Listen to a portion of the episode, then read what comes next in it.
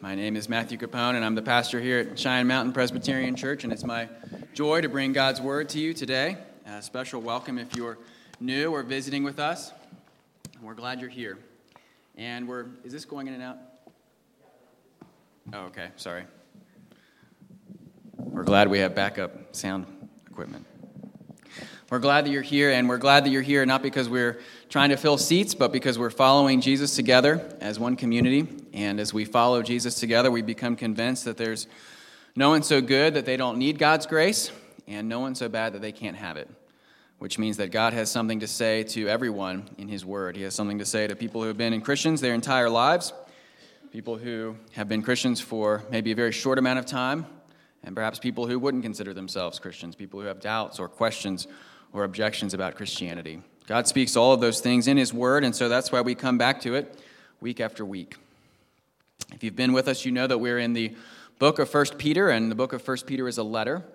It's a letter written by a man named Peter, and he writes it to churches that are in modern day Turkey. These churches are in the first century AD.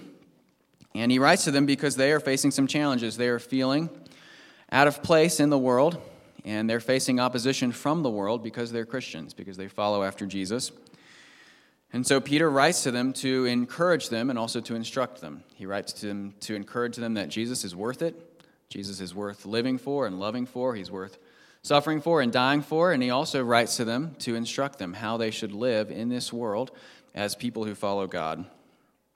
We have been sort of going back and forth between instruction and encouragement near the beginning of the letter. It was almost exclusively encouragement, and then we had a couple places of instruction, and now we're back to encouragement as Peter has been talking about the community of God and how people are to act towards each other in the church. Last week we looked at how we get along in the church and the putting away of malice and slander and hypocrisy.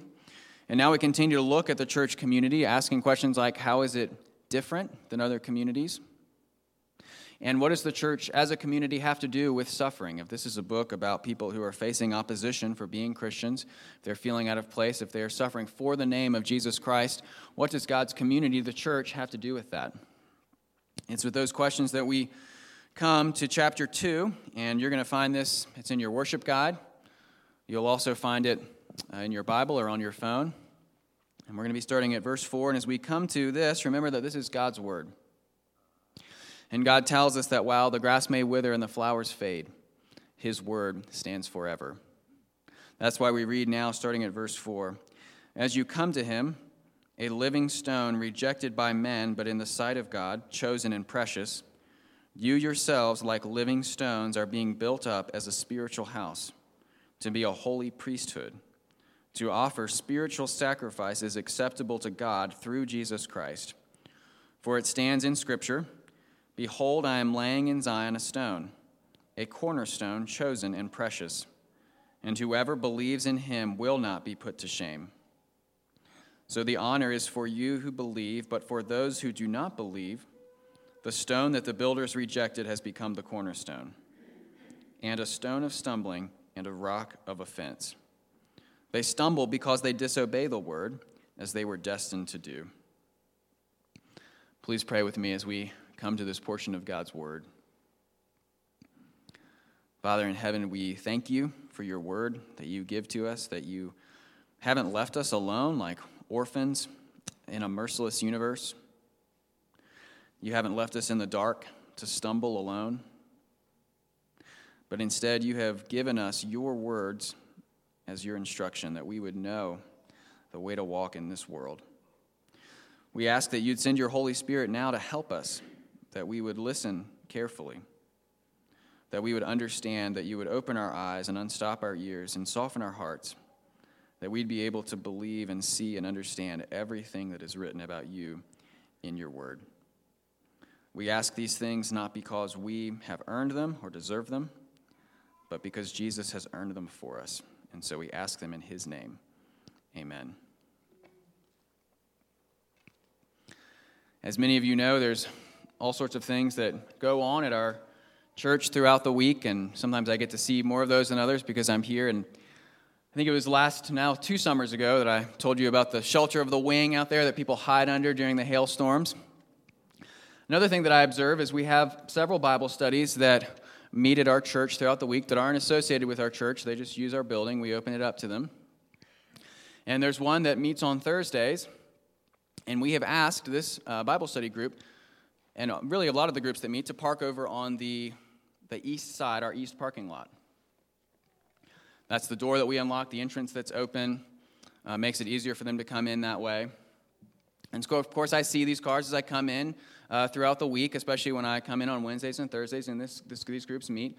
And this group on Thursday, though, there's one thing that's happened uh, several times that I've noticed as I've come in, is you have all these cars over on the east side, and yet there's one car over on the west side, right here behind me. And the car that always parks on the west side is a black Porsche. Now, I'm not criticizing this person. If I had a black Porsche, I would also park on the west side.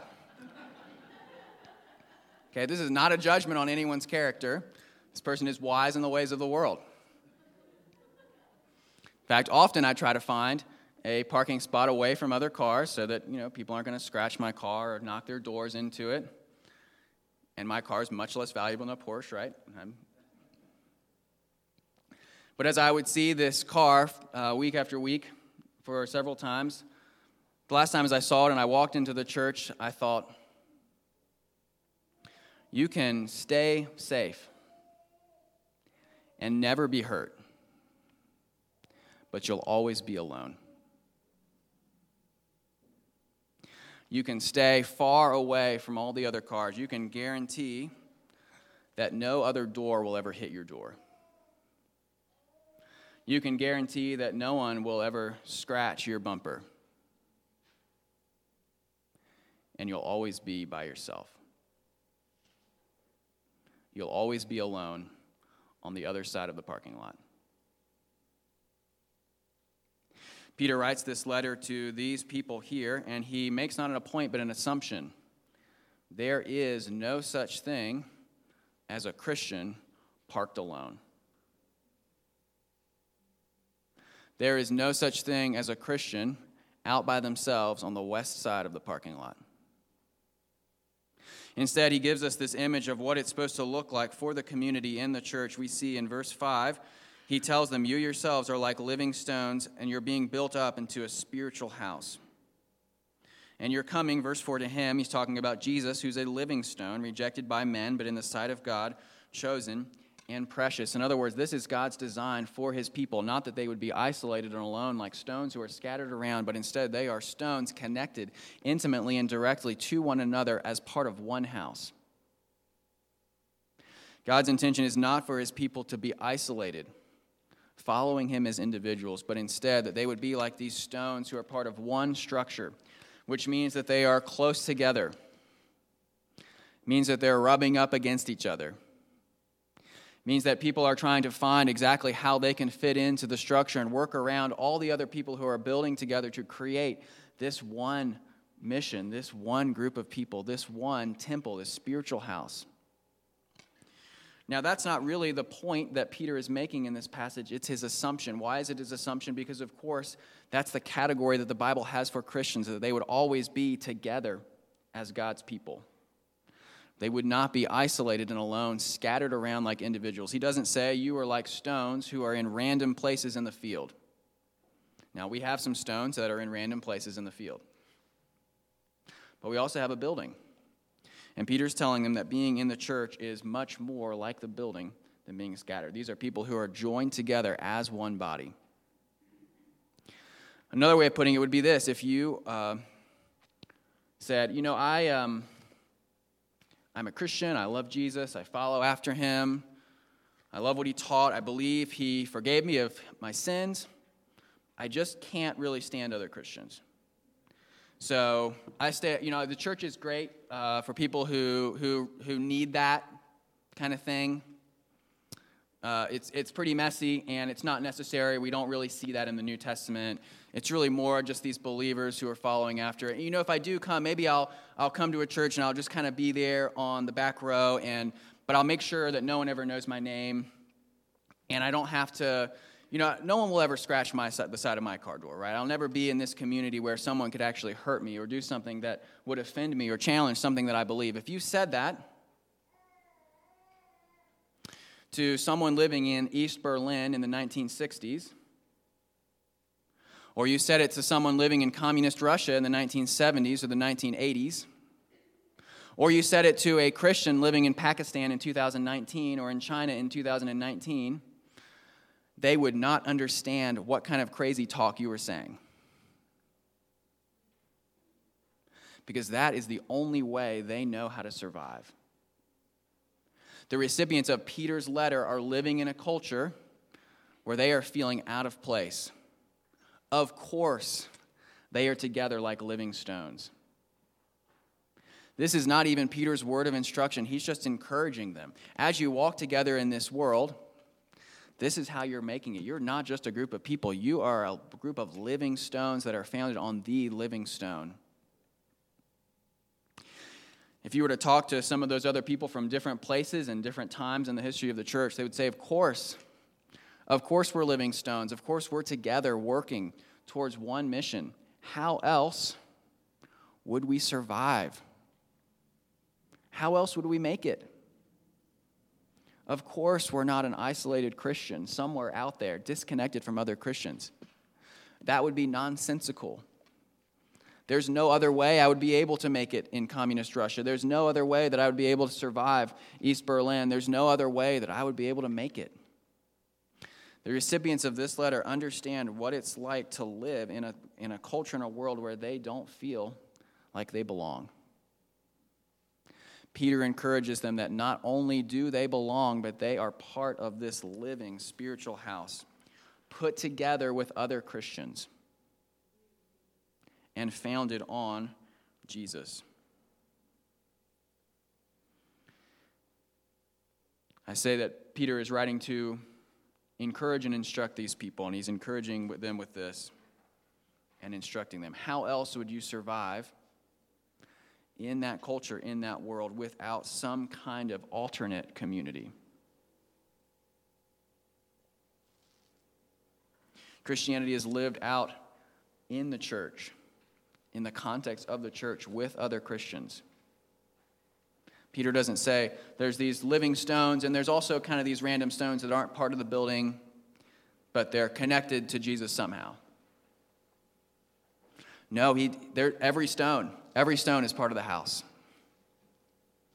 And so every one of God's people has a place connected not just to him, but to each other. If you truly believe that you are what we talked about in chapter 1, verse 1, if you believe that you are an exile and a stranger in this world, then you're going to find your people really fast.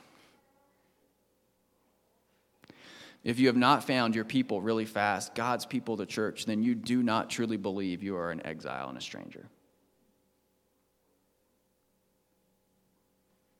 And so Peter encourages these people, letting them know that they're not just an assortment of individuals, but they are actually the place where God's power resides. They are living stones based on the, the living stone. Now, we might see some language here that's familiar because he's telling us not just that these are people who belong into community together, but he tells us the nature of this community. Verse 4 They are coming to him, that is Jesus, a living stone rejected by men, but in the sight of God, chosen and precious. Where have we heard chosen before in 1 Peter? In chapter 1, verse 1, we were told they were not just exiles, but they were also elect. Remember, I explained to you that elect is related to our English word election, where we choose someone, and so that people are chosen by God. The same language here is applied to Jesus. He was also chosen by God, but rejected by men. What kind of spiritual house is this? What kind of stone are you? You're a stone, lowercase s, that looks like the stone, uppercase, capital S. What is happening to you, he's encouraging these people with this, What's happening to you is simply following the pattern of what happened to Jesus. Jesus was chosen, the stone. You are stones, you're also chosen. Jesus was rejected as a stone. You were also rejected. Jesus is living. He's a living stone, verse 4. Guess what? You are also alive. You have the spiritual life that we've talked about that comes from the new birth that Jesus taught about in John chapter 3 and Peter has referenced multiple times now. So he's encouraging these people. You belong to this powerful house, and what you are experiencing, what you're going through, the type of stone that you are, is connected to Jesus, the great stone. And so everything that's true about Jesus, I shouldn't say everything, many things that are true about Jesus, the pattern of Jesus' life is also true about you. Jesus experienced honor and glory. If you follow the stone in his path of suffering, rejected by men, you will also experience honor and glory. What is true of the stone is also true of the stones. Peter's giving us an image here that has many different facets and elements to it. We could talk all day about all the different ways that these stones interact with each other and what this image teaches us about what it means to be a Christian. But fundamentally, he's telling us that we're in a community. We're being built into a spiritual house. And everything that we're doing is based on Jesus as our foundation. He's the cornerstone. And we still see cornerstones today, right? You go by a building, you'll see a large stone, sometimes on a corner, and often you know it's the cornerstone because it has the date, the year that the building was built, chiseled into it. That's how you know that's the, that's the cornerstone. That's the stone that lays the foundation for the rest of the building. Jesus is the stone that lays the foundation for the church. And so, how does the church help us walk as a community through suffering? Well, it helps us walk because it is a community, and it's not just any community, it's the living community. And also, as we've talked about before, its suffering makes sense. As the cornerstone, so the stones. Of course, we will be rejected by men. Why? Because Jesus was too. Of course, we're living. Why? Because Jesus is living. He's given us new life. Of course, we will experience these things because as the stone, so the stones. And so, application here is simple don't be surprised when you face with a stone faced. Don't be surprised when you are rejected as well. And take comfort. You're with Jesus. You are part of the building that lasts. You are part of the living building. Peter here is comforting and encouraging his readers. As you feel out of place in the world, realize that you are part of the building, the true building that lasts. You're part of the building. You have lost and you are losing things that don't matter eternally. And you have gained and are gaining things that do matter eternally. And so you are part of something so much greater and so much more glorious than you realize. And you're doing it together. You're not doing it alone and isolated, but you're doing it rubbing shoulders with other people, having conflict with other people, rejoicing with other people, working side by side with other people, having hospitality with other people. You are a living stone. You cannot separate yourself from the other stones any more than you can separate yourself from the stone. This community, however, is not just a gathering of people connected to Jesus, although it is. And it's not just that what's true of Jesus is true of them, but they also have a mission and a purpose as a community. They don't exist just so these stones can be side by side. It doesn't exist just so these stones can avoid loneliness in the world, or they can have companions like any other group would have companions. But they have a purpose. And we're going to get even more into this next week. So this is really just whetting your appetite. This is an appetizer for chapter 2, verse 9, which when Peter gives us the mission statement of the church. But he tells us the reason here. You yourselves are like living stones with a purpose. You're being built up as a spiritual house to be a holy priesthood, to offer spiritual sacrifices acceptable to God through Jesus Christ. In other words, you exist to be the place of God's presence. That was the purpose of the temple in the Old Testament. You exist to be a place of God's holiness, which is the section that we just finished, a place where God's ways are lived out, where everyone can look and see what it looks like when people follow what God has commanded. And then finally, to offer spiritual sacrifices which here means that their lives of obedience, as they honor God and live together as a community of integrity, as difficult as it is in the world, is a beautiful sacrifice before God. Peter's encouraging these people who are perhaps wondering, why is it worth it to live a life of holiness if it's not getting me anything in this world? And he reminds them that they are part of the living building and that their obedience is something that's offered up to God and that He delights in.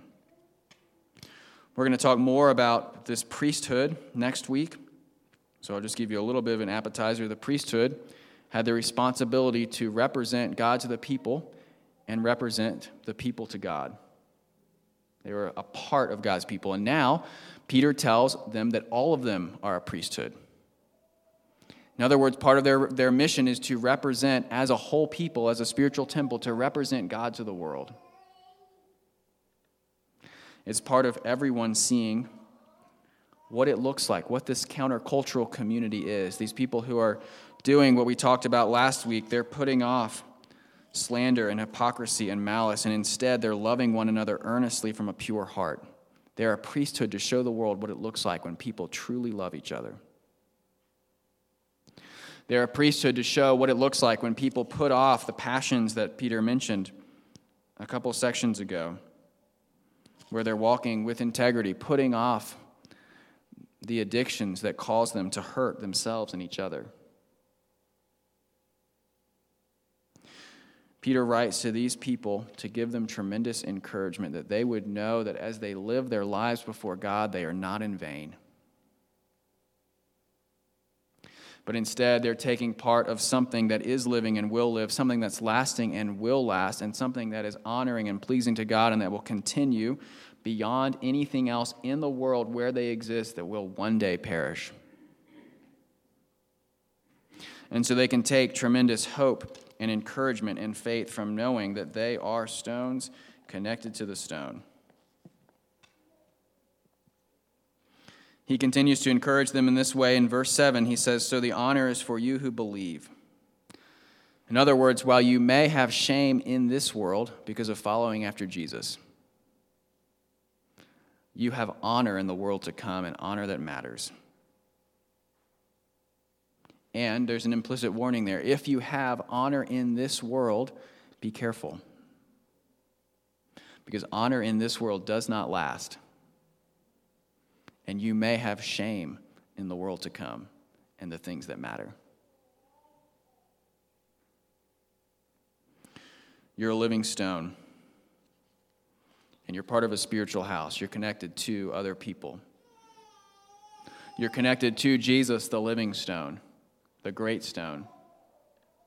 And you follow after him, knowing that what's true of him is also true of you encouraged living in a world where sometimes it doesn't seem valuable or worth it, holding on to the hope and the promise that there's honor for you who believe, and that this is a spiritual house, a holy priesthood whose obedience is accepted and honoring to God, who will give consequences for it of glory and reward that will last into eternity.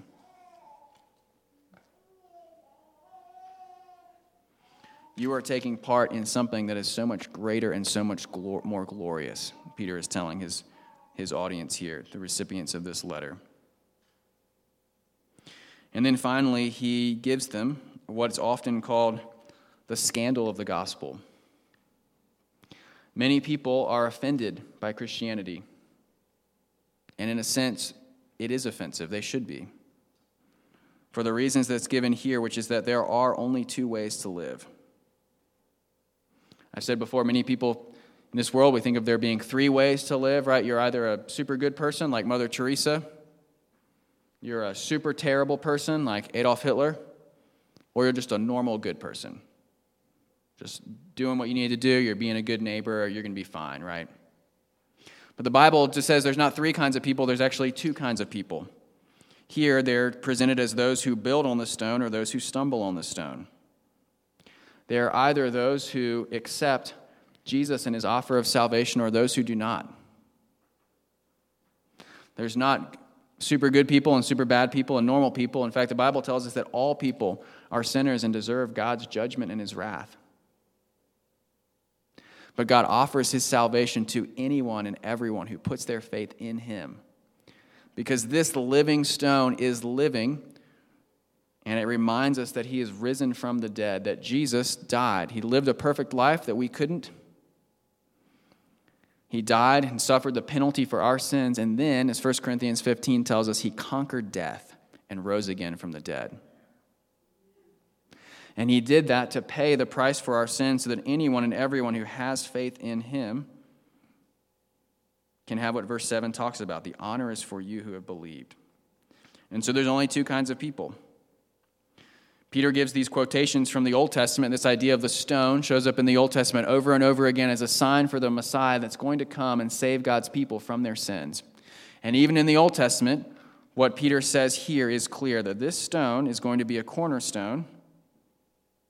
Verse 6 And whoever believes in him will not be put to shame.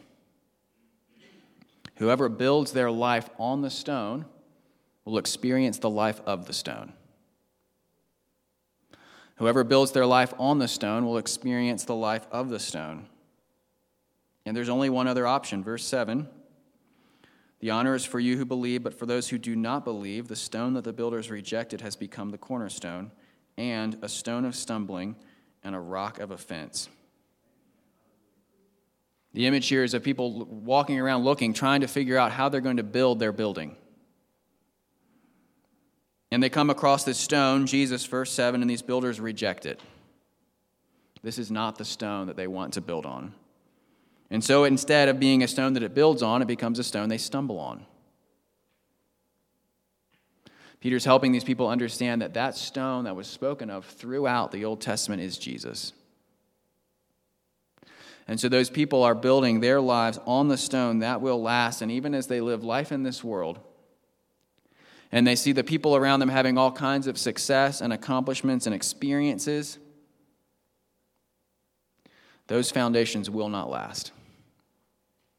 But the sacrifices in the life that they build on the living stone will last. When it talks here in verse 8 about those stumbling because they disobey the word, it's talking about people who reject the cornerstone. They reject the offer of the gospel that Jesus gives. They're not willing to confess and repent of their sins and recognize that without Jesus, they're without hope. But instead, these are people who believe that they can build their lives on another stone. But instead, the hope of Peter's readers that he extends out to them is that they have built their lives on the stone, the only stone that matters. And as they build it on the stone, that stone is Jesus. He's the one who gives them hope and life. So, what does Christian community look like? What does Christian community have to do with suffering? Well, it looks like a community of stones who are all next to each other, part of the same building. They're not isolated, hiding away from each other, avoiding getting hurt, but instead they're right up against each other. There's friction, right? These stones uh, aren't just together on some mission, but they're on a specific mission. They're on a mission to live out God's ways in the world. And they're not doing that powerless. It's not a pie in the sky hope, but they're doing that because there's a living stone that's giving them that power. They're basing their mission on Jesus, who rose from the dead and offers that very same power to them. Paul tells us in Ephesians chapter 1 that the power that rose Jesus from the dead is the same power that's at work in us.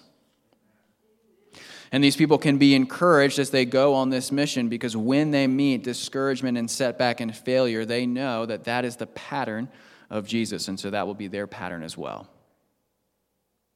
And they can also take encouragement knowing that Jesus' pattern was one of honor and glory. And so that will be their pattern too. Verse 7. That what's true of Jesus is true of them. And that this purpose is one that they would be a place of God's holiness and his presence in the world, living out God's ways before the entire world. Not because they're better than them or superior to them, but because they are connected to the living stone. And finally, Peter tells them that this is the stone and it's the only stone they can build on. And so, as they're suffering and looking perhaps for other options, he reminds them that this is the only one. And so, it's for this reason that no matter what we face in this world, and no matter what temptations we have to walk away from the building that God is creating through his church, that we take faith and hope and confidence, knowing that what verse 6 says is true whoever believes in him will not be put to shame. Will you believe in him? Will you build your life on the stone? Let's pray.